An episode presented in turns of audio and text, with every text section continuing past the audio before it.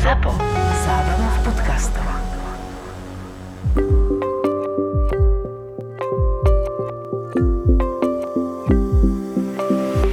Dneska tu máme hostia, doktora z ďaleka. Ahojte.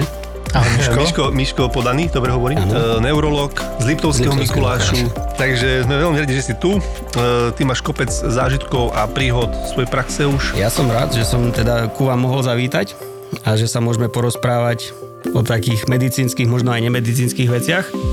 Čaute, tu je Maťo zo ZAPO. Hovorí sa, že super myšlienku na biznis nemusíš hľadať, že stačí, keď vyriešiš nejaký vlastný problém, ktorý inak vyriešiť nevieš, lebo nič také na trhu neexistuje. A to je presne prípad môjho kámoša Paťa, ktorého poznám dlhé roky a vždy som na ňom obdivoval, že sa púšťa do nových vecí, že si plní sny, že keď ho niečo zaujme a chytí, tak ide fakt bomby a momentálne sa to deje tu na Slovensku vymyslel niečo, čo dovolím si tvrdiť fascinuje ľudí na celom svete. Nechal si to patentovať a teraz budú jeho unikátne ponožky značky Perun nosiť aj nemeckí záchranári. A on vlastne len vyriešil to, čo ho trápilo, že keď išiel na túru alebo na huby do lesa, tak pravidelne mal v topánke kamienky, lístie, občas chrobáka alebo malé konáriky. Veľmi dobre to poznáte v zime pri bežkovaní napríklad sneh a toto rieši práve jeho patent. Vymyslel ponožku, ktorá ti zhora ako keby obopne topánku. Tá ponožka je s takým mini návlekom na vrchnú časť topánky a jednak to štýlovo vyzerá, ale je to aj absolútne funkčné. Ponožky Perun sú ideálne nielen pre turistov, bežkárov, záchranárov, ale napríklad aj pre stavbárov a robotníkov na stavbe, lebo ponožky Perun chránia pred štrkom a pieskom a fakt nič sa nedostane do topánky. Ponožky Perun sú slovenský výrobok a svetový patent, prvé svojho druhu na svete. A my sme vám vybavili 10% zľavu na nákup v e-shope na stránke perun.eu perun.eu Píše sa to s pečkom a háčkom na začiatku. Perun.eu Stačí, keď zadáte pri platení zľavový kód ZAPO10. Ponožky Perun nájdeš v e-shope perun.eu perun.eu Viem, že máš dobrú prípravu máš tam aj také, také zaujímavosti o kvalitnejších pozemkoch tam v Starej Ľubovni. Pozemky, keď som tam ja začínal, ešte boli lacné, teraz už to šlo asi vyššie, aj v- vďaka našej liečbe, ale, ale teda e, bol to kuriózny prípad, taká šupa. V Starej Ľubovni funguje urgentný príjem tak, že je tam urgentológ, ale väčšinou, je, alebo teda nie je to vyslovene urgentológ, je to lekár interného oddelenia, ktorý tam u nás. Vyšetrí, zdiagnostikuje, ako náhle si vie poradiť, tak v podstate to porieši, ako náhle si nevie poradiť, alebo zistí, že je potrebné nejaké vyšetrenie iného, iného špecialistu, tak privolá či už chirurga alebo neurológa detského, proste takýmto štýlom. No a privolali ma pánovi e, s bolesťou hlavy. Prapodivná bolesť hlavy, proste v trvaní asi týždňa. Tak som si povedal, že čo na to môže byť akože také závažné, hej, že, že teda ma volajú a že nejak sa nezdá tomu pánovi doktorovi ten, ten pacient. Tak e, prišiel som k nemu, porozprával som sa s ním, no, že, že asi týždeň ho bolí hlava, tak všeobecne, ani nie veľa, ani nie málo. E, po nejakom paralene, že mu to trošku prejde a, a proste nevie ani prečo je tam. Nič špeciálne na ňom nebolo vidno.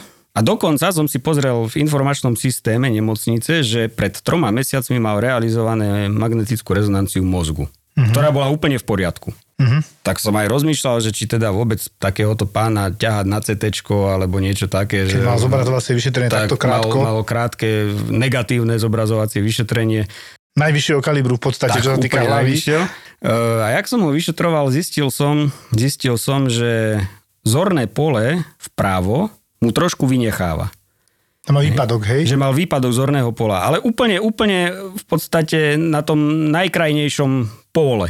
Mhm. A to mi už tak začalo, že, že to by asi nemalo byť a že pri bolesti hlavy, či to je nejaká komplikovaná migréna, že proste tam má len nejaké, nejaké tie, tie, nejakú tú auru pri tej bolesti hlavy, že proste má výpadok toho zorného pola. Á, dobre, tak pošleme ho na to CT.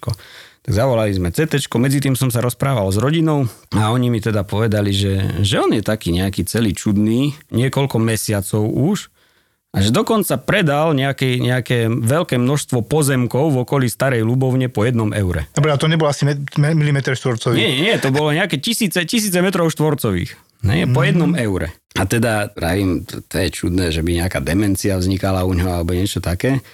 No tak rýchlo som si šiel pozrieť to CT, ešte sme nemali popis. Mal tam narastený nádor 8x9 cm za 3 mesiace. Au. Na tej magnetickej pre, pre troch mesiacov nemal nič a teraz tam mal obrovský nádor. Čiže hneď sme ho hospitalizovali u nás na Iske, robila sa nová magnetická rezonancia, už to tam bolo také, že ten nádor bol taký laločnatý, taký, také, také císty, hej, už to nebo, nebola to, keď, keď povieme, že pekná gula, hej, už to bolo také rozbrázdené. To není dobré. Malo to veľký opuch okolo toho mozgu, čiže dostal hneď liečiky proti, proti opuchu, kortikoidy na zastabilizovanie a tak ďalej. No a nakoniec bol odoperovaný v Košiciach na neurochirurgii a bol to multiformný glioblastom, štvrté štádium, čiže zlý nádor, veľmi zlý, nádor, ktorý, rýchly. rýchly ktorý, ktorý teda končí, končí veľmi zle. A keď sme sa tak snažili dopátrať, že, že čo by mohlo byť vyvolávateľom alebo čo, tak tá rodina nám potom, potom povedala, že on akože bol podnikateľ a niekoľko rokov chodil stále s tým slúchatkom handsfree v uchu. Či aj toto nemohlo byť nejaký taký spúšťač, ťažko povedať. No, ja mám takú štatistiku v hlave, ktorú si pamätám ešte zo školy pred atestáciou z neurológie, kde povedali, a to je presne tá úloha štatistík niekedy zavádzajúcich podľa mňa, že po Fínsku, myslím, že to bolo, nejaké teda v škandinávskej krajine, zistili, že používanie handsfree a veľa telefónov a tak zvyšuje e, počet nádorov mozgu o 900%. A Ty kokos. No a potom sa, som pozrel na tie štatistiky, tak oni tam mali za rok jedného pacienta jeden rok a na druhý rok o 9 viac. A oni, ja aj takto.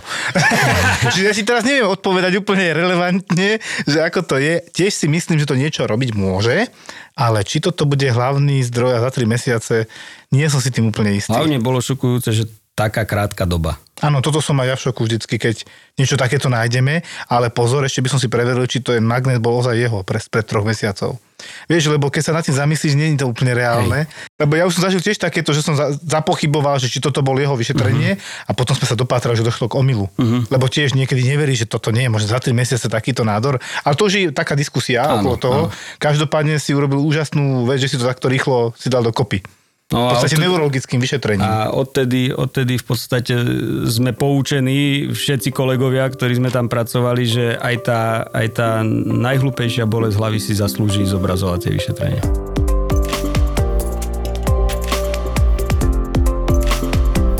Sme sa rozprávali, si hovorila jeden taký naozaj veľmi negatívny zážitok, že si mal. Neviem, či si o tom povedať.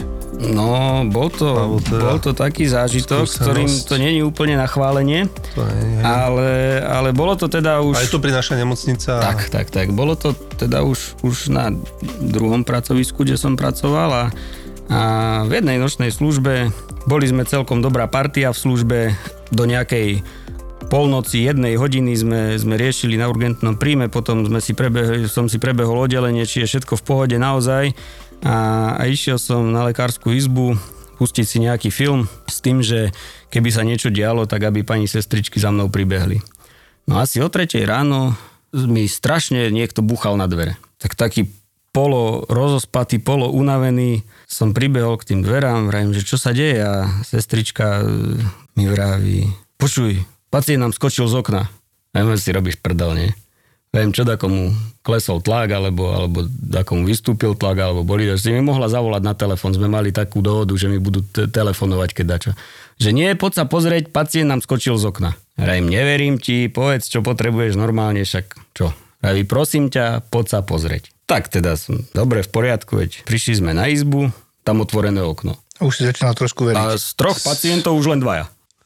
Tak už si začal, že mm, toto je buď veľmi dobrý vtip, Tak. A teda sme pozreli z okna a tam už blikali majáky záchranka. Mm-hmm. Ja viem, že do prdele, že ono sa to asi naozaj stalo.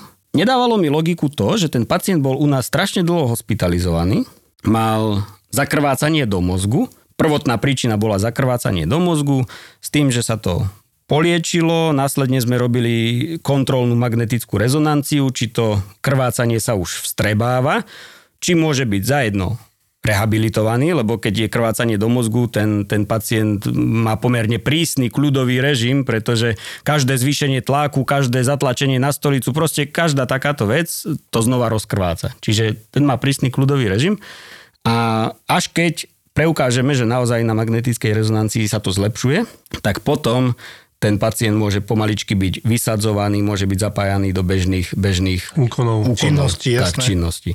No a u neho sme teda spravili tú kontrolnú magnetickú rezonanciu, bolo to lepšie, ale asi po dvoch dňoch, po troch dňoch nám vravel, že znova má nejaké bolesti hlavy, tak sme ho zase proste dali do magnetickej rezonancie a tam to znova zakrvácalo. Mm-hmm. Čiže tak sa to nejak s ním ťahalo, že absolvoval počas tej hospitalizácie asi 3-4 magnetické rezonancie, čiže fakt tam bol vyše 20 dní ten človek.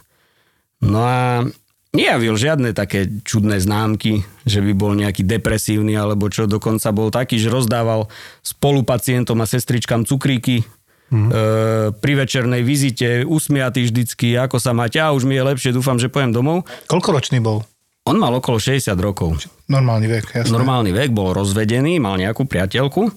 Čo sme sa dozvedeli teda až po tom všetkom, tak už počas tej hospitalizácie vypisoval svojim kamarátom zo strednej školy, príďte ma pozrieť, som v nemocnici. Svojej tej priateľke napísal, pekne sa mi oblež na pohreb. Hej, ale oni nám to nedali vedieť, že niečo takéto sa deje. to. Tak.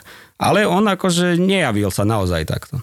No a o druhej v noci, v ten deň, keď sa to stalo, o druhej v noci, e, sestrička ho ešte videla, ako v trenírkach ide na WC, lebo WC sme mali na chodbe pre pacientov, tak išiel na WC. A o tretej ráno jej volali z dispečingu Krajského operačného strediska, Ty, ako slyši takto? že máme pacienta mŕtvého pod budovou. A nevedela ktorého a keďže v nemocnici, neviem či aj u vás, Joško, v nemocnici, majú pacienti náramky identifikačné, No, kde no, majú mená áno, a z ktorého oddelenia podľa toho zistili, že teda je od nás a ako sa volá. Prišlo sa na to tak, že doktor pod nami, čo slúžil na jednotke intenzívnej metabolickej, na internom, na IMSke, tak počul niečo buchnúť Či pecka? pecka. Pozrel z okna, videl, že tam niekto leží, tak rýchlo zalarmoval, či to není nikto z interného, no a keď nikto nebol, zavolal, zavolal záchranku. Tak RLPčka mala, mala v podstate sídlo priamo v nemocnici, prišli tam, začali ho aj resuscitovať, len potom pán doktor zistil, že vzadu má otvorenú hlavu a, a tečie mu tam mozog, mm-hmm. čiže to nechali tak. No, už to bolo de facto hotovo. tak už to bolo hotové. Čiže nakoniec sme sa dozvedeli, že teda ten človek si myslel, že má nádor na mozgu. Hej, že nejak to nepochopil úplne, že prečo je tam tak dlho a, a tak ďalej. Čiže myslel si, že má nádor. Pravdepodobne to teda pripravoval, keďže vypisoval takéto veci tým ľuďom dookola. No a, a pripravil sa ešte tak, že, že tam sú v nemocnici máme také tie spodné výklopné okná. Áno. A on stále tvrdil, že je niečo pokazené, že nech mu dáme šrobovák. No to sme mu samozrejme nedali, ale od spolupacientov sme sa dozvedeli, že kuchynským nožíkom si ho v noci rozšroboval. Aby Čiže sa on, by normálne nevedel vyskočiť. A tí pacienti čo, keď čo vedľa neho sedeli? No inak to... To, To bola tiež halúz, nie? To Že bola úplná halúz, vieš čo, že tak o tretej ráno asi teda robil to potichu, mal to pripravené, uh-huh. hej, že vyklopil si to okno, vygúlal sa z neho. Ale úplná halúz bola to, že pacient vedľa sa zobudil na to, že je zima, že je prievan. Mhm. Uh-huh. Tak to okno za ním zavrel. Nevšimol, že tam nevšimol, že tam není. On si mohol myslieť, že na vecku v tej chvíli, vieš. Akože jasné, vieš, ja samozrejme, že si rozpatie neriešiš také... Že on to že celé pripravoval. On to celé pripravoval. No a Vieš, a to... teraz je najväčšia strana, keď príde niekto mudrovať, akože po vojne najväčší generál. No. No, to je veľmi ako by sa to dalo a nedalo. Pritom tie okná sú zavreté, lebo my ich máme len na vetračku. Áno, a aj presne pacienti, že prečo nemáte normálne na balkón? No kvôli týmto veciam, presne. No A a nenapadne, že niekto MacGyver rozobere okno. Ty kokos. boli sme z toho rozkolajení To je jasné. niekoľko týždňov teda. Vy tam na severe, vlastne tam, kde som aj ja býval, v okolí Liptova, Ružomberga, tak to je oblasť známa kvalitnou brinzou, korbáčikmi a tak. A kedysi dávnejšie tam boli meningitidy, si pamätám, encefalitídy z boreliózy, myslím. Áno. A kliešťové encefalitídy. To boli dva prípady. áno. Také tam bolo, alebo niečo podobné s tým v súvislosti? Sú aj tieto prípady, už je toho menej, lebo už aj tí pastieri na tých salášoch, alebo teda tí výrobcovia tých sírov a brinz a všetkých týchto vecí e, sú prísnejšie kontrolovaní, ale častokrát sa stane, a zase sú to diagnózy, ktoré sú v publikácií pod 1% mm-hmm. uvádzané a teda e, za moju nie veľmi dlhú kariéru som videl asi troch, štyroch pacientov s touto diagnózou, ktorí v podstate majú tzv. prionózu alebo Jakobovú Kreutzfeldovú chorobu. Je to ochorenie, kedy znova patrí medzi neurodegeneratívne, môžu byť formy rôzne, môžu byť e, familiárne, teda aj geneticky podmienené, ale môžu byť sporadické, kedy sa to proste vyvinie e, u pacienta potom, ako niečo zje, vypije a tak ďalej. A opakovane väčšinou. A opakovane, no. Mal, mal som dvoch takých pacientov, ktorí, ktorí stoja za zmienku. Jedného v Poprade a jedného v Liptovskom Mikuláši, kde teraz pôsobím. V Poprade prišla pani s mužom svojim, že asi týždeň, dva je úplne mimo. Ale v zmysle toho, že on sa rozpráva so svojou mŕtvou matkou. Mm-hmm, takým psychiatrickým trošku. Áno, úplne psychiatr. On, on bol proste v izbe a rozprával sa so svojou mŕtvou matkou, alebo videl duchov, videl, videl v rôznych takýchto, takéto postavy nejaké zo záhrobia a, a že už sa to s ním nedá vydržať. Patral som po, po anamnéze jeho osobnej a čo mi, čo mi zasvietilo, bolo, že asi 10 rokov dozadu mal v oblasti slabiny maligný melanom. To znamená zhubné, zhubné znamienko. Tak vrajím na šupu, on bude mať metastázy v mozgu, akože to, to je tutovka. To je, Toto to sa robí maligný melanom. Tak, No. To sa nemáme o čom baviť. Čiže povyšetroval som ho, fakt bol len dezorientovaný v zmysle také, on aj so mnou, keď sa rozprával, tak mami, buď teraz ticho. Nikto tam nebol. Dali sme mu CT, na CT nič. A ty si kúkal, že... E, A som bol v prdeli z toho. No a vrajím teraz, že no tak dobre, možno sú také malé, že ešte ich nevidíme. mikrometastázy. Mikrometastázy, alebo ide o karcinomatózu meningov, to znamená napadnutie e, nádorové obalov mozgových, čo tiež môže spúšťať takéto niečo. A na to je potrebná magnetická rezonancia. Prijali sme ho na oddelenie, na isku, e, večer bol nepokojný, museli sme ho fixovať, tlmiť medikamentózne, aby, aby prostate niečo sebe neurobil, alebo iným pacientom, alebo personálu. Vám, prístrojom, hoci Alebo čo. matke. Alebo matke, no, ktorá tam stále bola. Áno, podľa jeho stále, slov. hej, a stále ju spomínal, Mm, hej, hej, stále tam bola. Ty akože- Všade si chodila, hej? Všade, všade, no, na iske, všade. No a teda, a, spravili sme magnetickú rezonanciu, tam nič. Tak teraz sme začali uvažovať, či to, či to naozaj nebude tým psychiatrickým smerom. Aj sme ho odoslali na psychiatrické vyšetrenie, tí nezistili nič. Poslali nám ho nazad, patrať po neurologickej diagnóze. Tak ako čo spravíme, no pichli sme mu lumbálnu punkciu. A Urobili sme štandardné vyšetrenie, či nejde o zápal mozgových blán alebo zápal mozgu, to nám vyšlo negatívne a odobrali sme vzorku toho moku, aj krvi, na vyšetrenie práve na Jakobovú Kreutzfeldovú chorobu alebo na prionózy. Posiela sa to do Bratislavy, v podstate tu na to, tu na to vyhodnocujú v laboratóriu. A zase trošku je problém s tým, že tie výsledky nám prídu o 2-3 týždne. Trvá to, no. Trvá to. Ten pacient následne sme ho nejak zastabilizovali s tým, že domov nemohol ísť, lebo proste žena by to nedala. Psychiatrická symptomatika tam tak, bola. tá, tá, tá tam stále bola. Čiže po dohode s primárom oddelenia dlhodobo chorých sme ho, sme ho preložili ešte tam, že aspoň do tých výsledkov teda Ako nie zlomal, neblokuje lôžko na akutnom neurologickom tak, oddelení. lebo z nášho hľadiska bol zastabilizovaný, nemali sme veľmi čo ďalej. Áno. Odtiaľ nám ho doviezli, lebo to oddelenie dlhodobo chorých e, bolo v Kežmarku. My sme z Popradu tam prekladali z Pádovo do Kežmarku. E, odtiaľ nám ho raz priviezli s epileptickým záchvatom, čo môže robiť Aha. táto choroba. A v podstate spravili sme nové CT, či predsa len tie metastázy náhodou sa tam neukážu, zase nič. Dali sme mu nejaké antiepileptika, na, natočilo sa e, EEG vyšetrenie, strieľalo to tam, ako bol ten záznam naozaj... Potvrdili ste potvrdili sme, záchvat, že, že, že sú tam výboje. Čiže dali sme mu antiepileptika a teda poslali ho nazad na, na to ODH. E, s tým, že asi o, o tie dva týždne nám prišiel výsledok, že áno, je potvrdená tá Jakobová Kreutzfeldová choroba z likvoru, ale v takýchto prípadoch, ak ten pacient zomrie, e, je nariadenie, že jeho mozog musí ísť na pitvu. Uh-huh. Asi do 4 dní potom ten pacient naozaj zomrel a v podstate ten e, mozog išiel na, polka sa necháva e, v mrazáku a polka sa odosiela do toho laboratória, kde teda to naozaj skúmajú, či tie, či tie prióny, to sú vlastne bielkoviny bez genetickej informácie, nikto nevie, ako sa množia. Oni nemajú vlastný gen, ktorý Nemajú vlastný gém, tak, tak, tak. Čiže toto, keď niekto odhalí, tak dostane Nobelovú cenu. Že ako tam idú, hej. Áno, áno, ako sa množia, ako na čo sa navezujú. No a, a teda e, potvrdilo sa. A tu Ex post zase sme sa dozvedeli, že tento pacient e, bol taký kulinár a jedol e, surové zajačie mozgy ako mm-hmm. chuťovku. Stalo ho to jeho mozog, A stále ho to je jeho mozog. No a, a, a druhý prípad je teda z Liptovského Mikuláša. E, pacientka prišla zase úplne s takou pomerne benignou symptomatológiou, že Ja, má... vy ste tam úplne inde, prepač, to je gastronomie, to má akože. Máme čo robiť ešte. Príď na zabíjačku. Čo, tak daj, čo je, No, to ďalší človek Prepač, zistíme. prepač, prepač, prepač. Poď, jasne, poď. No pacient prišiel, pacientka teda prišla, že, že má točenie hlavy a má pocit, že, sa na ňu, že na ňu padajú steny. Mhm. Urobili sme sled vyšetrení a čím ďalej u nás bola hospitalizovaná, tým bola horšia. Zase to takéto, my to voláme, že pozerá sa ako keby cez teba. Že pozerá, pozerá na teba, ale máš pocit, že je duchom niekde inde. Neprítomný pohľad, Tak, tak, no. tak. A taká akože hej, aj mierne dezorientovaná, nekoordinované pohyby a tak ďalej. Znova sme urobili tú, tú lumbálnu funkciu a znova nám prišiel výsledok, že teda pravdepodobne to bude toto ochorenie, ale teda e, tá pacientka zatiaľ, zatiaľ žije a, a no, tá prognóza toho ochorenia je veľmi zlá, lebo, lebo zase nemáme liečbu. Dobre, a koľko to trvá, kým teda zomrieš?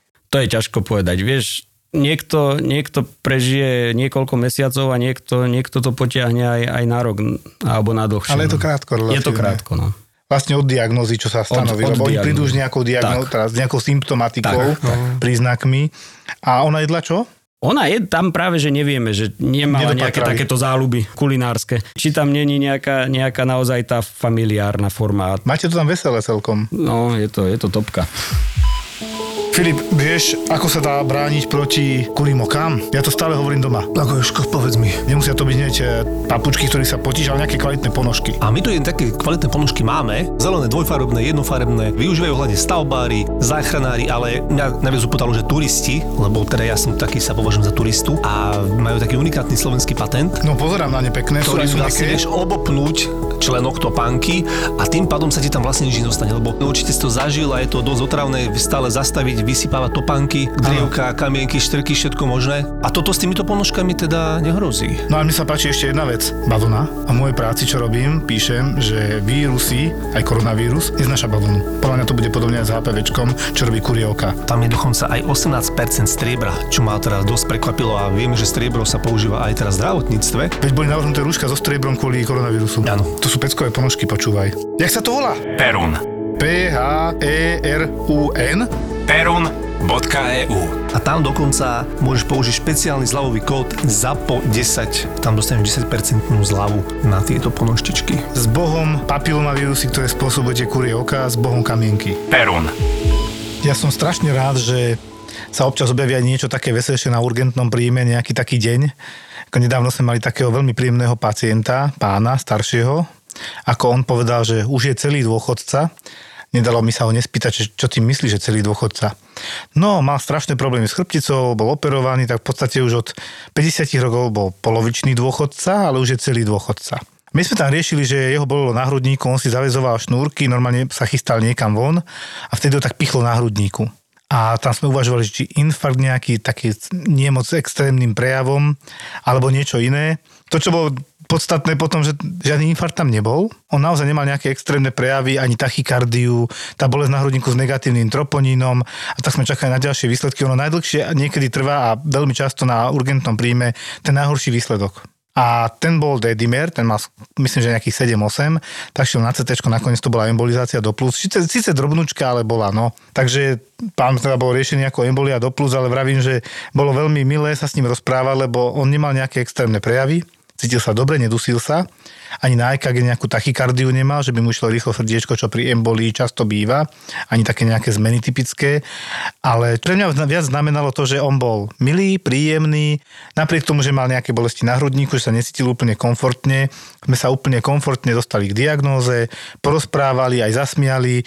A presne to bola taká tá predstava, že áno, pacient je akutný, patrí na urgentný príjem, je ešte aj milý, ja som k nemu vysmiatý a milý a bol to super.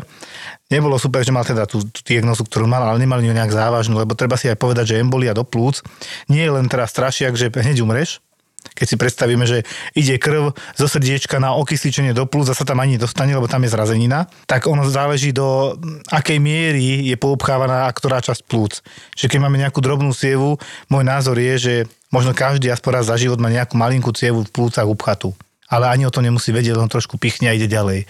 To ani nepocíti, lebo tie plúca sú tak obrovské, to pri covide sme zistili, aké sú veľké plúca, tak tam to necítiš tak, ako keď je masívna embolia do plúc, keď si už bez tlaku a ideme na trombolízu. Joško tu povedal, že maličkú embol- emboliu na plúcach necítiš, ale ja mám kolegyňu, ktorá vie, kedy má COVID. Že to by cítila, mi povedala. Prišla na ambulanciu, to bol taký celkom fany príbeh z môjho pohľadu. Donesla si manžela, alebo ten išiel na predoperačko. Tak ide na tú operáciu, no dúfam, že ma zajtra zoperujú. No, že no jasné, čo by nie, však už si pripravený, nie? Že asi áno. Že no jasné, jasné. Ale mám nejaký soplik, no ale tak čo tu nejakú chrípku lebo nás poprosila, aby sme ho otestovali na ambulancii, čo sme nerobili celý COVID, ale dobre, toto je kolegyňa, tak sme ho rieku vytremeť ho, jasné, však je to kolegynka jeho muža, však pohoda, čistá práca ide preč, dobre, už ten COVID odchádza, už si troška predsa len taký v tom voľnejší každý asi tak už toto zahlasil aj z hor, oči do hora, že no čo to asi môže byť sopel. A nie je len sopel, aj troška hrdlo, ale to je akože, to vravím, to aká chrípka nejaká.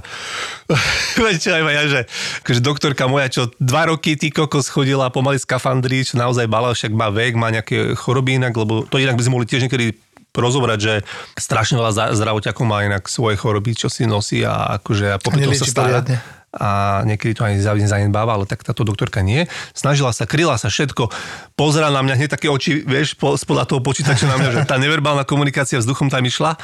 A ja, že no, tak asi čo to bude, že hovorím mu, no, e, Vládko, čo to asi môže byť? No, chrípka, že by COVID? A že ne, to COVID nemôže byť.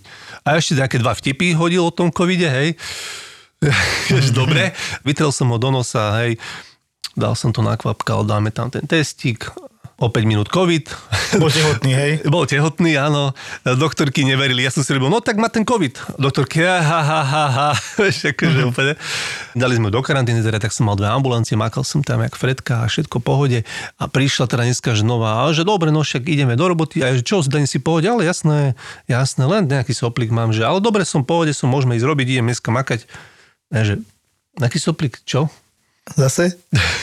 akože, Dani, Soplik, mala si manžela COVID pozitívneho, týždeň, bola si v karanténe, a aký soplik asi môžeš mať? No nejaký, no však, a čo si myslíš, že to bude hneď COVID, nie? Že prečo by malo byť všetko 100% COVID? Tak už tam mi skončili argumenty, hej, to som si zase ako troška popremýšľal, povedal som si niečo v duchu, hej, zase nechcel som to nejak hrotiť a tak poď, vytrem ťa, no. A o 5 minút dve čiarky, zase ďalší tehotný, hej, 60 mm-hmm. neviem koľko rokov Takže vedeli sme ani, že ani tehotenstvo to nebude, lebo však majú už vyšší vek tak som poslal domov a takto. Hej, ale to sa akože zarazilo ma to, že dva roky si v tom robíš, ona není zdravotiak, hej, akože mm-hmm. dobre, ale neviem to rozšifrovať proste, že Jak Nevieš to... pochopiť, prečo sa takto chová potom, hej, potom hey, Vieš, že proste, že starali sme sa, kryli sme sa, chránili sme sa a teraz čo? Teraz akože to už neexistuje, vieš. No uvidíme, čo bude ešte v septembri, ja som veľmi zvedavý a, a ja? asi to veľa napovie, že? Nemám problém sa znova zaočkovať, lebo po tomto covide som povedal, že ja už to nechcem.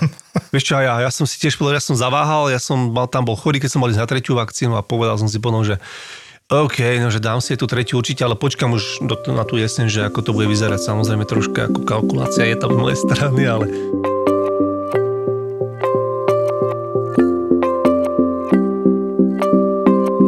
Joško, keď ty si spomínal, že teda e, niekoľko ľudí častokrát počas svojho života prekoná tú drobnú emboliu, takisto ano. je to aj pri cievných mozgových príhodách. Častokrát príde, príde pacient na urgentný príjem alebo, alebo na hospitalizáciu s niečím iným, pátrame po nejakej inej diagnoze, spravíme CT alebo magnetická rezonancia a zistíme, že tam, že tam je už drobná ischemia, o ktorej ani nevie. Ano, ano. Ktorú prekonal v podstate počas života a, a nerobilo mu tu žiadnu, žiadne ťažkosti, žiadne symptómy. Alebo mu ty oznámi, že to, čo sa vám tak horšie drží, to pero posledných 5 rokov, to je z toho. Tak. Aha. Tak. Napríklad. A veľakrát je to napomocné, lebo, lebo aj z praxe mojej, mm, raz mi prišiel pacient s e, fibriláciou predsieni, ktorý mal známu fibriláciu predsieni, len bol teda nastavený na varfarín. Uh-huh. S tým, že teda jeho kardiológ mu vravel, že nemá indikáciu na, na iné liečivá a prišiel na neurologické vyšetrenie vzhľadom k tomu, že ja neviem, točí sa mu v hlave alebo niečo také. Spravili, vypísali sme mu žiadanku na magnetickú rezonanciu, spravili sme magnetickú rezonanciu e, v oblasti cerebela drobnúčka ischemia. V mozočku? V mozočku, áno. Drobnúčka ischemia chronického štádia, to znamená prekonaná, kto, ktoré ani nevie.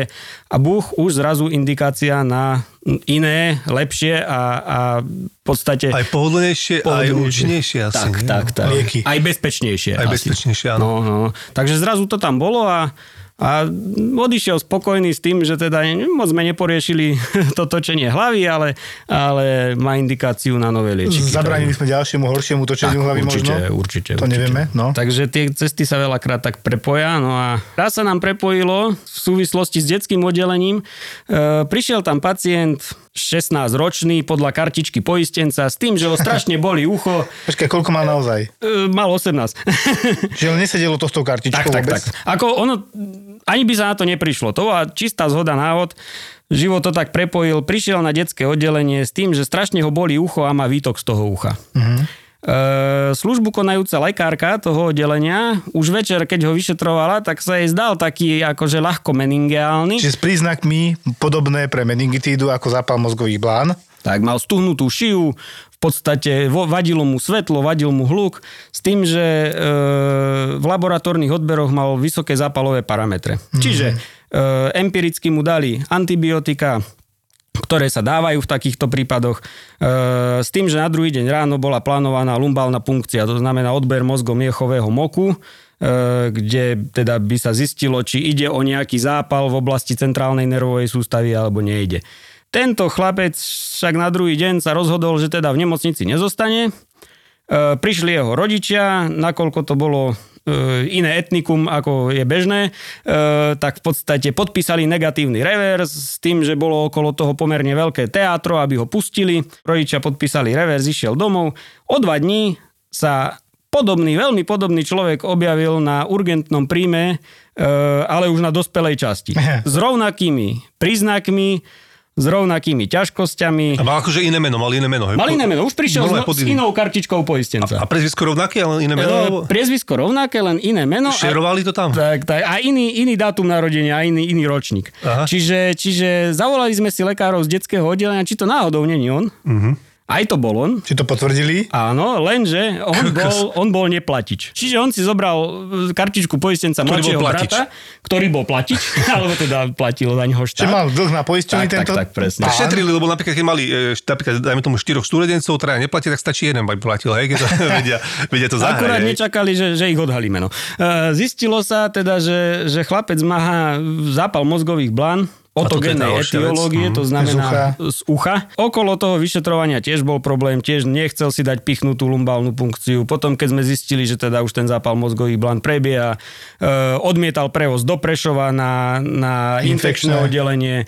E, nejak sme ho tam nasadili na sanitku, na RZPčku, dopravili sme ho tam, tam im podpísal negatívny revers, čiže zase nám ho vrátili nazad na ten urgentný príjem. No celé to dopadlo tak, že, že fakt nevedeli sme, čo si môžeme dovoliť, lebo e, keď už by sme rozprávali, že, že môže prechádzať do meningoencefalitídy, teda aj do zápalu mozgu, nie len obalov mozgových, tam už môže byť zastreté vedomie.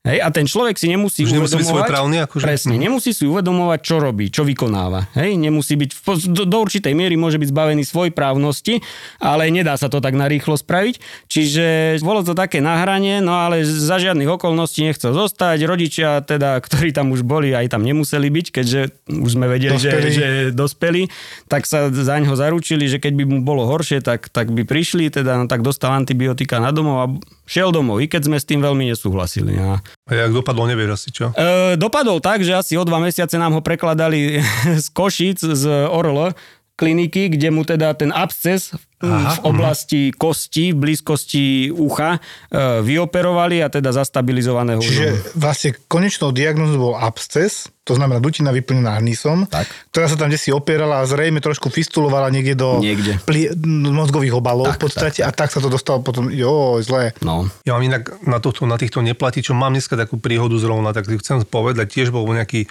prišiel mladý chalan, na pohľad už vidíš, že to je niečo také, že nechcem povedať, že kázu socializm, on nebol taký úplne, ale čo mal, bol to fakt mladý chalan, takže ešte asi len v procese, jak sa hovorí, že kto vie, kam to dotiahne.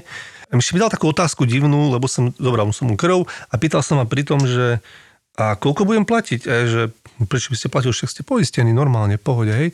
A on tak bol ticho. Ja som, ako keď robíš rýchlo, hej, proste lietaš hore dole, tak proste nemáš úplne čas sa zamýšľať, že jaký mal výraz tváre, že niečo podozrivé. Akorát mi stihol povedať, že mal ťažký, ťažké obdobie, že má bušenie srdca, ja tak hneď mám hneď tú F-kovú diagnózu si už tam dávam, hej, lebo mladý, Mladý, chalan, jasné. presne, bolesti na hrudníku, trás. A poslal ho ešte dokonca doktor, e, obvodiak, vieš, a teraz tá detektívka, že niekdy, niekedy si to nepospájaš, keď máš e, veľa roboty, ten doktor, keď už tomu príde ten papier, že ja som ho pichol, čakal vonka, išiel dovnútra a už si prečítala, pozrela si od obvodného lekára výmenný lístok, teda, že bušenie srdca, tlak na hrudníku a tieto veci. E, Posadila si ho tam, začala ho nejak spovedať e, a Filip, no tak pacient e, pije, že 6 pív, a ešte to je druhá vec, že on to tak nebral vraj, že on, ja si tak dám akože denne 6 pív a nejakých 4 až 6 fenetov. A doktorka, že a keď si dáte, lebo hovoríte, že aj ráno si musíte dať pivo, že keď si dáte tie piva, prejde to bušenie? Že no, prejde, prejde, ale má na chvíľu. tak si potom vlastne stále dáva. Hej? Čiže vlastne mal asi teda abstiak už, hej? Áno, z tejto veci. Jeho aj triaslo, keď som ho akože tak jemne a nebolo to také ako viditeľné pri odbere a si hovorím, no tak nejaký akože v strese, alebo vyzeral taký podivný. No, takže ešte ma doktorka zdrbala, že som nevidel, že on pije, že tu som mal diagnózu a od dverí dať a akože aj z cepečka si tak, Jožko, vieš, sme tak naučení, že vieš to veci odhadnúť a musím povedať, že akože nejak mi to ušlo, proste ušlo mi to, vieš, že proste mal som veľa roboty, sadnite si, ideme, jasné, robíme, bum, bum. No a takže diagnóza jasná, k tomu ešte samozrejme neplatič, Takže bol problém, že išla krv do labáku, to musíš, potom som mu bol dať stornovať, aby som mu neurobil, že budú ho vymáhať tých 50 eur, lebo to je 50 eur cca, hej, tie odbery. Tak potom ešte doktorka vlastne robila zadarmo, povedala, že dobre, kašlíme na to, dobre, ja vás vyšetrím, tu máte správu a keď budete mať peniaze a budete mať e, vyplatené dlhy na, post- na poistenie, potom príďte a vyšetrím aj krv, aj všetko, čo potrebujete. No lebo v podstate aj tak mohli sme ho pustiť zase na druhej strane, lebo vedeli sme, aký je problém. Musí prestať Áno. piť, hej. Áno. Ale ja sa teraz trošku zastanem neplatičov, lebo to znie ako taká nejaká urážka človeka, lebo nejedenkrát, že oni o tom aj nevedia. Ja som mal dávnejšie pacienta, nebolo to úplne teraz, ktorý došiel s nejakou chrbticou, ja už neviem, a teraz ja im to tak zvyknem oznámiť, že dddd, a nám to vyskočí, hej, že, že nemá poistenie a má nárok iba na neodkladnú zdravotnú starostlivosť. Čo s nami není problém, ja mu to v podstate nemusím ani hovoriť, lebo na urgentnom príjme. A Je teraz som dal návod, ako to môžu všetci tam ísť, že? Tak. Ale Výborne, Jožko. to podstatné. Teraz sme vyšetrovali pána, neviem čo, a ja mu hovorím, viete o tom, že máte dlh v poisťovni? Ty kokš, on také oči, že prosím? To bol taký slušný pán normálne, asi zamestnaný niekde. A že, čože mám? No máte dlh na poisťovni. Koľko? A sestrička hneď aktívna, 1400 eur. To riť, ja ho zabijem! A odišiel. Proste ani vyšetrenie nič, iba asi zistil, že mu zamestnávateľ platí odvody, lebo oni na- naozaj o tom nemusia vedieť. Vieš, on môže je tam ubytovaný, e, pošta mu chodí niekde inde, tu si áno. niekoľko mesiacov a on nevie. A teraz sa to nakopí a 1400 už je slušný peniaz podľa mňa. A ono sa s poisťovňou, a tu teraz dáme radu všetkým, dá krásne dohodu na splátkach. Vy ste normálne poistení. Toto mal urobiť aj on. Hej, len väčšinou sa presne jedná, alebo často sa jedná o pacientov trošku takých kázusákov, to my voláme, ktorí hmm. sú zanedbaní aj po zdravotnej stránke, aj takej všeobecnej mm, ľudskej stránke sa dá povedať. A pre nich to nie je podstatná vec, že rieši nejakú nejakú dlžobu v poisťovni, čo- však čo? Však ma ošetria, keď bude zle sanitkou a podobne, nie? Počkam na neodkladnú. Neodkladná zdravotná starostlivosť. A teraz sa ti chcem ešte vrátiť to presne, že e, ešte cez deň v robote sme mali presne, a Miško to pozná, epileptický záchvat. Tak už ti ho doveze záchranka a pozeráš na neho a on ti je tak červený, jak majú tie vesty tí záchranári v tvári, ale že bordový, jak, ja to hovorím, že keď prerežeš melón, tak to červené, taký mal ksicht. A teraz tam bola mladá doktorka a hovorím, ty kokos, ten musí riadne piť. Jak vieš, že pije? No však sa pozri, akú má červenú tvár. Dlho som to nevidel takto až bordového, hej. Aha. Teraz prišla neurologička a začala si ho vyšetrovať a tiež povedala, že ten musí strašne piť, to má z abstiaku určite. Proste to už presne poznáš, že ab, proste pri abstinenčných syndromoch alkoholikov veľmi často môže byť aj epileptický záchvat, lebo to provokuje jedno druhé a paradoxne oni keď pijú, tak ten záchvat nemajú, lebo však to pôsobí veľmi podobne ako naše diazepamy. V tomto smere, že ťa utlmí a v tej záchvat nemáš a oni dostanú ho až keď sú paradoxne zdraví a keď chcú odvykať. Je toto pre nich obrovský problém, že začnú mať záchvaty epileptické, okrem teda abstinenčných. Obidvoje je zlé, hej. A nebezpečné s, riziko, s, rizika, s rizikom úrazu. No a nakoniec ten boj niekedy aj vzdajú, lebo však ja budem mať záchvaty, bude mi zlé a neviem čo. Zaujímavé je u nich to, že veľakrát prídu a ako, ako Filip spomínal, že už, už sa chvejú, už ako im je nevoľno, hej, a a keď sa ich spýtame, že či náhodou tak nepopíjajú, čo už teda vidíme z tých laboratórnych odberov a vidíme aj na celokovom tom vzhľade toho človeka, že asi nepopíja čajík večer, ale niečo, niečo s percentami, e, tak oni ti ako povedia, že nie, nie, ja som pil naposledy pred týždňom alebo pred dvoma a to len jedno pivko. Hej, a necháš ho tam observovať, ja neviem, 2-3 hodiny a, a za 2-3 hodiny fakt, že mu poklesne ten, ten etanol v krvi a už ho klepe jak, jak šiaci stroj. Čiže, No. no a z tohto hľadiska mám tu tiež nejakú príhodu. V podstate RZPčka doviezla chlapa zo Ždiaru, že našli ho nejaký okoloidúci zapichnutého vo, v záveji. V zime. Čiže oni mu privolali RZPčku, RZPčka prišla, zistili samozrejme, že je podchladený. Medzi tým, ako ho viezli, tak dostal epileptický záchvat. Mm-hmm. Zo Ždiaru do Popradu, kde som predtým pracoval, akože to celkom kus cesty, čiže oni ho pomaličky začali zahrievať a nedostal len jeden, ale dostal viac tých epileptických Čiže mal ten igelit, čo je sanické, Áno, taký no igelit. áno. Staniol to ja volám. A myslím, že mu púšťali teplé infúzie. Pomalinky, Fyziologického jasné. roztoku, áno, pomaličky. S tým, že monitorovali akciu srdca, lebo tam je riziko, že pôjde do fibrilácie, skočí, keď sa bude, Jasné. keď sa bude zahrievať a tak ďalej. No a nakoľko dostal tie epileptické záchvaty, doviezli ho na neurologickú ambulanciu centrálneho príjmu. Čiže už nebolo dôležité, že bol podkladený predtým. Tak, tak, to bolo vedľajšie v tom, v tom prípade a teda prišiel, prišiel ku nám. No nakoľko to bol Poliak, tak rečová bariéra trochu, trochu nastala, ale tak dorozumeli sme sa, zistili sme, že, že je s rodinou v Ždiari na, na nejakom pobyte. E, Bolo zjavné, že si ľúbi vypiť. Hmm. S tým, že pod, počas tej observácie znovu akože dostal nejaké epileptické záchvaty, čiže sme ho hospitalizovali na jednotke intenzívnej starostlivosti. O dva dní fakt sa z chlapíka Poliaka vyklulo, že, že je to celkom slušný pijan a, a bolo potrebné riešiť, že čo ďalej, kde ho, kde ho umiestnime. Mal aj hepatopatiu, internista mu tam dal nejaké hepatoprotektíva. Samozrejme, ako bol zapichnutý v tom, v tom záveji, tak mal nastúpané zápalové parametre, už nejaký Prechladol zápal tam. plus, no, no, no. Čiže antibiotika mu šli a nakoľko v Poprade není psychiatrické oddelenie, potrebovali sme ho niekde uložiť, preložiť za účelom zastabilizovania v podstate toho, aj napriek našej liečbe, tie abstinenčné príznaky začínali. Čiže e, volali sme spádové oddelenie Levoču, kde teda sme bežne takto posi- pacientov z Popradu posielali.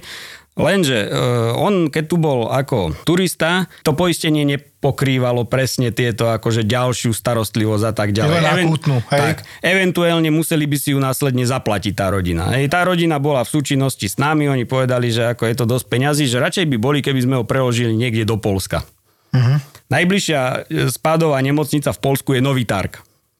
Majú tam psychiatrické oddelenie, čiže potrebovali sme vybaviť preklad e, na psychiatrické oddelenie do Nového Targu, čo bola teda komédia celkom, lebo oni po anglicky veľmi nie, my po polsky tiež tak akože e, z trhov vieme. Mm-hmm. Nakoniec sme sa dohútali s tou, s tou pani doktorkou, rozprávali sme po slovensky s polským prízvukom, pochopili sme sa a, a teda pacienta sme preložili do toho Nového Targu s tým, že ale všetky náklady na prevoz e, si musela uhradiť rodina, Áno. priamo. Následne si to vyfakturovali oni svojej poisťovni, ktorí im to, To zdá sa vlastne preplatili. podľa mňa musela preplatiť tá sanitka cestu tam aj naspäť. Áno, sa asi áno, chceli presne. vrátiť na Slovensko, tí záchranári si Tak myslím. medzi tým si šli nejakú košku možno kúpiť do Targu, ale, ale, Klobáčik.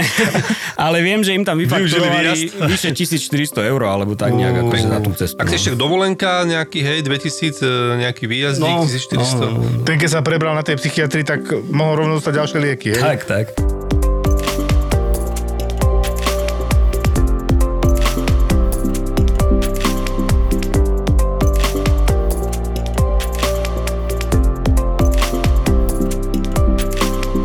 Týmito neplatičmi, platičmi, eventuálne s tými, s tými pacientami, ktorých uh, oslovujeme kazu socialis, je to veľakrát ťažké.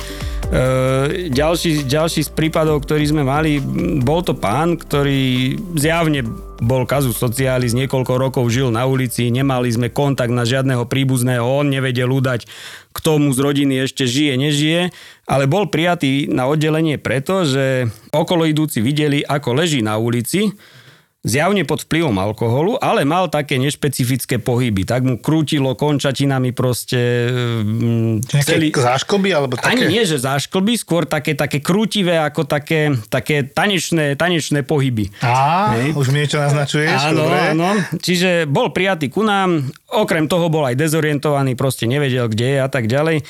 Ráno sme prišli na vizitu, sranda bola, on bol tým, že bol dlho, dlhé roky na ulici, tak bol úplne vychudnutý, maličký, tenučký. Čiže my sme prišli do izby, pozreli sme na postel a tam nikto. Ja vravím, že pacientu asi není teda. Na vecku, alebo čo? No? na vecku, no. A, takže ideme ďalej, vrátime sa na tú izbu. Prišli sme a zase tam nikto nebol. A viem, že to nie je možné, však ten pacient nikde na oddelenie není. Odokryli sme tú plachtu, tú bielu, a tam poskrúcaný taký chudučký Schovaný ujo? ujo, hej. A on mal, ako on nebol starý, mal asi 39 alebo 40 Ale toľko rokov. aj kil, čo? Ale akože toľko kil, no. Koľko Presne. rokov, toľko kil. Tak, tak. No a groteska u neho bola to, že fakt, že on najskôr sa strašne hneval, keď sme mu nechceli dať jedlo, to je nie, že by sme mu nechceli dať jedlo, ale vždycky išiel na vyšetrenia, poviem príklad na CT mozgu, na USG brucha, e, vtedy, keď boli raňajky. A on, ako pre neho to bol luxus, že dostal raňajky niekde do postele. Hej. A na to, namiesto toho vyšetrenie, kde sme? Tak, tak. Takže a- predtým nemal ani postel, ani raňajky. No jasné, predtým nemal nič a teraz zrazu mal oboje. No a, a vždycky, keď teda už začal jesť tie raňajky, tak vždycky k nemu prišla nejaká sestrička alebo sanitárka, že koniec, idete na vyšetrenie. Čiže on bol zúrivý z toho, že, že furt mu to jedlo berieme. A ono si ho tam počkalo samozrejme, ale e, čo bolo desivé trošku na ňom, že mal taký strašne nepríčetný pohľad, že proste vidíš na človeku, že, že sa pozerá na teba inak, že není to úplne v poriadku. A z času na čas s tebou rozprával a vyletela mu ruka. Aha. Úplne, úplne mu vystrelila ruka nad hlavu, potom sa znova vrátila. Alebo mu proste skrútilo nohu. Zase také, také, také naozaj- príživé tanečné pohyby. Ste videli to, čo videli tí ľudia vonku? Tak, tak, videli sme to, možno už v menšej frekvencii, lebo už asi vyprchalo aj to opojenie, kto vie, či tam neboli nejaké drogy predtým, alko- alkohol bol Jasné. určite. Ale teda začali sme sa zamýšľať, že čo by to mohlo byť. E, mysleli sme na rôzne neurogeneratívne ochorenia, zase sme zrobili lumbálnu punkciu, nič špecifické tam, tam ne, sme nevznik, ne, nenašli. A potom s kolegami po obede sme sedeli pri kavičke a rozmýšľame, či by to nemohla byť Huntingtonová chorea. Tanec svätého A Víta. stanec svätého Víta, ktorý presne má také príznaky, že proste krútivé, plíživé pohyby. Čo Zriedkavá diagnóza. Veľmi zriedkavá. Rozhodli sme sa, že teda pôjdeme za ním, či je ochotný si dať takéto niečo vyšetriť. Ono sa to, to vyšetrenie sa posiela do špecializovaného laboratória, myslím, že niekde do Nemecka. My sme mali trošku aj vysvetliť ľuďom, že čo to je tá Huntingtonová To povedz, chorea povedz alebo určite, choroba. no. E, Je to v podstate Poškodenie nervov. poškodenie nervov a mozgu, ktoré postihuje e, určité časti mozgu, v tomto prípade sú to teda bazálne ganglia. E, Je to často... Pre ľudí, počkaj, ja to iba poviem, to je v strede mozgu viac Tak v strede menej. mozgu niekde, tak. Súvisí s určitou genetickou predispozíciou, alebo teda e, musí, musí tam byť podmienené niečo geneticky. No a dôležité je pre týchto pacientov, lebo tomuto pánovi to bolo vo všeobecnosti celkom jedno, či, či to bude mať alebo nebude mať, je, lebo on zase, keď sme ho pustili, tak šiel na svoju ulicu a zase tam bol bez jedla. A niečo si možno vypil a tak, no. Ale zisťovali sme, či má deti, tak sme sa do, do zistili, že teda má dve detičky. Nevie síce kde. Teraz ste už to br- zobrali z iného pohľadu, že z čo iného tí, pohľadu. čo tí potomkovia. Presne, presne, lebo jemu to bolo jedno, ale, ale teda e, tá genetická nálož je určite aj niekde u tých detí. Áno. A aby teda vedeli, že niečo také sa môže u nich rozvinúť. Čiže zobrali sme mu krvičku a poslali sme to teda na to vyšetrenie a naozaj sa to ochorenie potvrdilo. Sice tie výsledky nám prišli až ex post, teda až keď pacient bol prepustený do domácej starostlivosti, ale mal tam uvedenú nejak, nejakú adresu, kde teda následne sme tie, tie výsledky preposlali, aby, aby teda aspoň tie deti, keď už jemu to bolo jedno, čo, čo je Čiže on to nechcel riešiť. Nie, on akože. to absolútne A tam bol ten. Huntington, také niečo si pamätám. Uh, Huntington, áno, áno, áno, áno. Je to vlastne proteín, uh, ktorý je inak pomnožený ako, ako za normálnych okolností a tým pádom, Poškodzuje tie tým pádom to poškodzuje tie... Zákon, no, vlastne vlákna viac menej, Tak, nie? tak, no. tak. No to je inak veľmi zriedkavé ochorenie. Veľmi zriedkavé. Čiže vy ste sa ako keby zamerali pomôcť tým jeho potomkom. Skôr tak. A týmto upozorniť ich na to, že keď sa objavia zrazu, že nechťa dávate facku svojmu príbuznému a nechceli ste to Tak. urobiť, tak sa zastavte radšej. A on vám uverí? že ste nechceli dávať tú facku. A ako sa to lieči a koľko percent ľudí to má na svete? To vieš, takéto štatistické nejaké veci? Také Štatisticky ti to neviem povedať, Ale ale... Filip do 1%. Tak. Hej? Do. A sme úplne nízko a nižšie. Promile. Tak, aj tam by sme Liečba byť. tam v podstate nejaká kauzálna nie je. Ty to nevieš vyliečiť. Čiže, čiže to, ono to To progreduje. je hrozné, keď to takéto No. niečo zistíš, vieš. Ono v podstate, oni v princípe neumierajú nejako akutne rýchlo, ale život kvalitný to není. Jasne. Lebo čo sa bude zhoršovať? Tak. Končí to celé ako? Oni tieto všetky neurodegeneratívne ochorenia väčšinou končia tak, že pomaličky to svalstvo prestáva reagovať, alebo teda funguje úplne inak, ako by malo a najčastejšie zlyhá následne respiračné svalstvo, to znamená to, Zrazu ktoré nám zabezpečuje dýchanie a, a tak to Medzirebrové skončí. bránice a takéto. Tak, tak, tak. To je Čiže podobné, životne dôležité svalstvo Tak. a inervácia týchto. Presne. Podobne je to pri myasténii gravis, čo je áno. tiež takéto ochorenie, alebo amyolater, ALS-ka moja, no. laterálnej skleróze. Čiže no, není to úplne super koniec. Som strašne rád, že si spomenul, to, spomenul toto ochorenie, lebo kedy sme rozobrali als amyotrofickú laterálnu sklerózu, ale táto Huntingtonová je ešte zriedkavejšia, čo si ja pamätám. A to, že si ju videl, ja som ešte nevidel, sa ti priznám. Ja.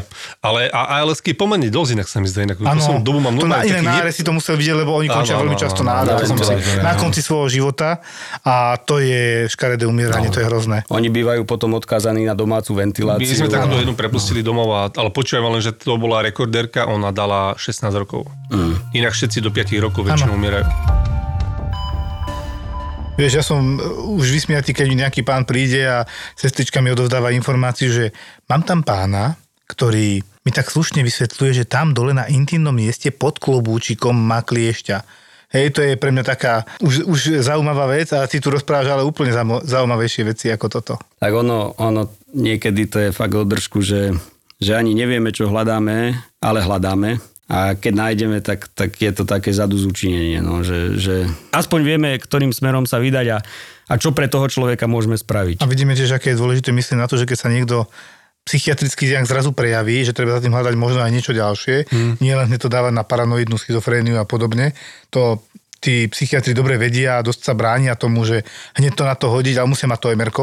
To som si všimol, že časom to emerko musí prísť ako jedno z vyšetrení, ktoré je v diagnostike neskutočne dôležité. Sú pracoviská a pracoviská. Niektoré, niektoré pracoviská sa do toho zahryznú viac, niektoré menej.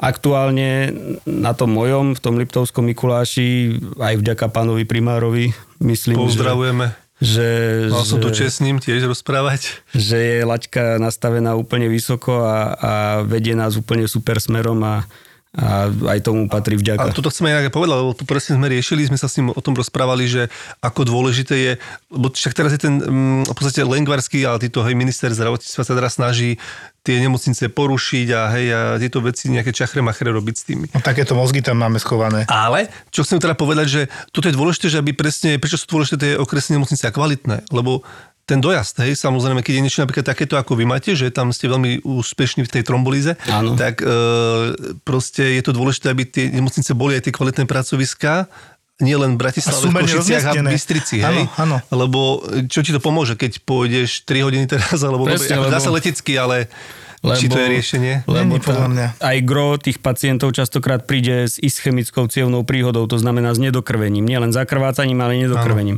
A tam ten čas hrá veľmi rých, veľmi významnú rolu. Každá Áno, minúta je milióny buniek mŕtvych. Áno. Kvalitné, šikovné, takéto možno že menšie pracoviska, ale určite nie proste len Bratislava, Bystrica, Košice. No na, to sa, na to sa snažíme cesta. špecializovať a presne ako vravíš Filip, že keby, keby zrušili aj takéto oddelenia, tak niekto, poviem príklad, dostane mm, porážku v Liptovskom Mikuláši, tak buď musí ísť záchranka s ním do Ružomberka alebo do Popradu.